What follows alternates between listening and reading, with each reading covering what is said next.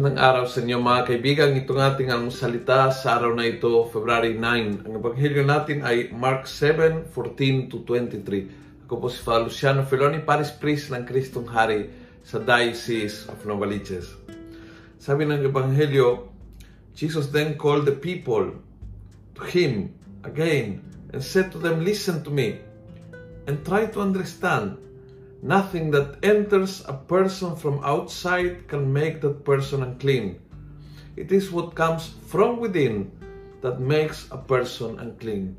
Isa sa pinakamagandang teaching ni Jesus, hindi yung yung napanood mo o narinig mo o kinain mo o kung sino ang kasama mo. Hindi yung outside ang nagpaparumi sa'yo, kundi how do you interpret that outside? Kung anong lumalabas, kung anong ugali, isip, damdamin, gawain, na lumalabas sa iyo sa harap ng bagay na nakita o narinig o nakasama mo, your reaction, your reaction, yun ay nagpapabuti o nagpaparumi sa iyo.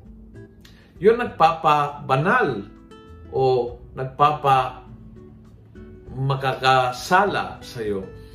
Hindi yung mismong external, kundi yung internal.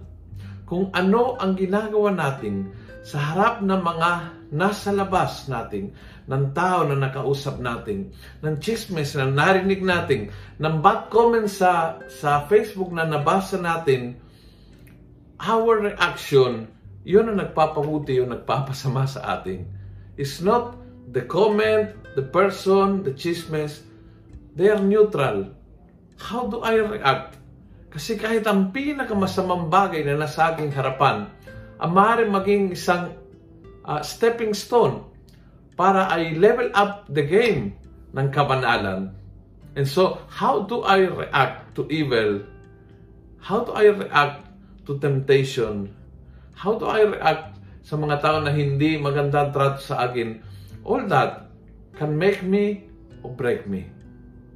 Kung nagustuhan mo ang video ito, pakiusap, pass it on.